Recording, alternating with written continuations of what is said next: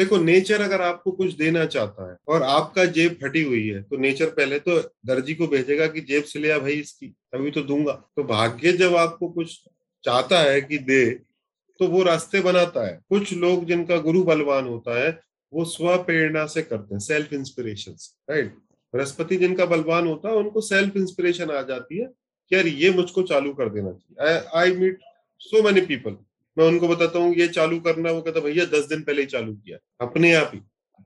Right that means there is a guiding angel और may be a guiding force which is basically directing those people to do what is required at that right and it happens so what what I mean हमारे सबके पीछे कोई तो है but जिसने कितना अपनी दुकान को साफ़ कर रखा है, उसको वो दिखता है, उस बाकी लोगों को नहीं दिखता। सो so, जैसे लग्न पर हमने देखा कि जो ग्रह नवांशा में बैठता है वो ग्रह हमको भगवान ने उसका टैलेंट देकर वो प्रतिभा देकर या उसका एलिमेंट या तत्व देकर वो हमके अंदर हमारे अंदर भेजा है। ऐसे ही पंचम में जो ग्रह होते हैं ये वो ग्रह हैं चूँकि पंचम त्रिकोण है तो पंचम में जो ग्रह होते हैं ये वो ग्रह हैं जो आप घर पर ही सीख जाते हो प्रैक्टिस करके। That means planets sitting into the fifth house will give you an ability, talent, habit, or maybe profession which you will learn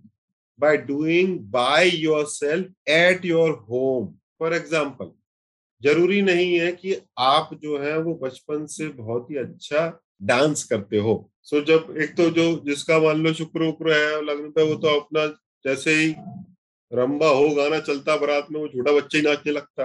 right तो समझ में आ जाता है, भैया, इसका वीनस कहीं ना कहीं इसको दे रहा है। बट एक व्यक्ति होता है जिसको कि बाय बर्थ नहीं है ये क्वालिटी बट स्टिल वो घर में देख देख के देख देख के वो चीज़ें करने लगता है और करने हम सभी चीज़ें, कई सारी चीज़ें करते हैं घर पे राइट बट कुछ चीज़ें ऐसी होती हैं जो हम सीख जाते हैं प्रॉपर सीख जाते हैं। As a child as as a human we do so many things but there will be something वो ग्रह जो आपके नववांशों में पंचम स्थान पे बैठा है, वो ग्रह का प्रतिभा आप खुद से सीख कर डेवलप कर सकते हो। तो उसको भी ज़रूर, क्योंकि तीन जगह खजाना है आपके अंदर, लग्न में, नवम में और पंचम में। ये तीनों जगह में जो भी शुभ ग्रह बैठे हैं, उन सबको ट्रिगर करना है। जैसे ही आप ट्रिगर करते हो, वो ग्रह आपको अपना आशीर्वाद देने लगता है। जब लग्न में कोई ग्रह बैठा होता है, उसको ट्रिगर करने का ज़रूरत ही नहीं है, क्योंकि वो अपने आप ही आ जाता है और वो अपने आप ही आपको चलाने लगता है। पंचम में जो ग्रह बैठा है, उसको ट्रिगर करने का ज़रूरत है सो दैट लक्ष्मी का कृपा आपको उस ग्रह से आती है।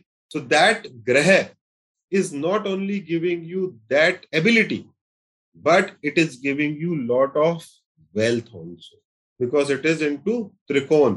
What it is giving fifth house में क्या है? फिफ्थ हाउस में रिसोर्सेस है, क्योंकि सूर्य का सिंहासन है वहाँ पर। सूर्य बैठते हैं ना वहाँ पर पंचम में तो सूर्य के पास ही सब रिसोर्सेस हैं इस दुनिया के। अभियाल राजा चाहे, आप बोला, आप चलो भाई तुम्हारे घर में से निकलो। हो गया तुम्हारा, यहाँ पे बुलडोजर चलेगा रोड बनेगी। खत्म। गिड़गड़ाते रहो, कुछ भी करते रहो, क्या होगा उससे? राइट सो पंचम में ग्रह को एक्टिवेट करने से आपके जीवन के अंदर रिसोर्सेज बढ़ जाते हैं। तो वो ग्रह जो आपके पंचम में है, आपने, अपन तो सभी एडल्ट हैं, आपने देखा होगा कि आप उस प्रतिभा के प्रति बचपन में चालू करके धीरे धीरे धीरे धीरे धीरे धीरे धीरे उसकी तरफ़ बढ़ गए होंगे, उसको सीख गए होंगे।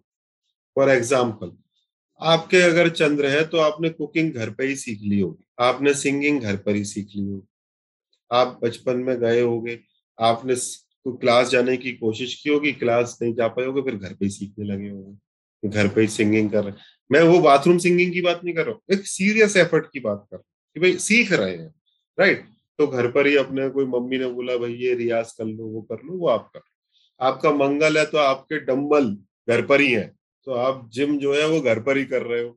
बॉडी बनाने से लेकर ये सब चीज़ें जो है वो मंगल पंचम स्थान में आपको घर से ही एक्टिवेट कर देता है। इसमें सबसे इंपॉर्टेंट जो ग्रह है पंचम में दैट इज़ जुपिटर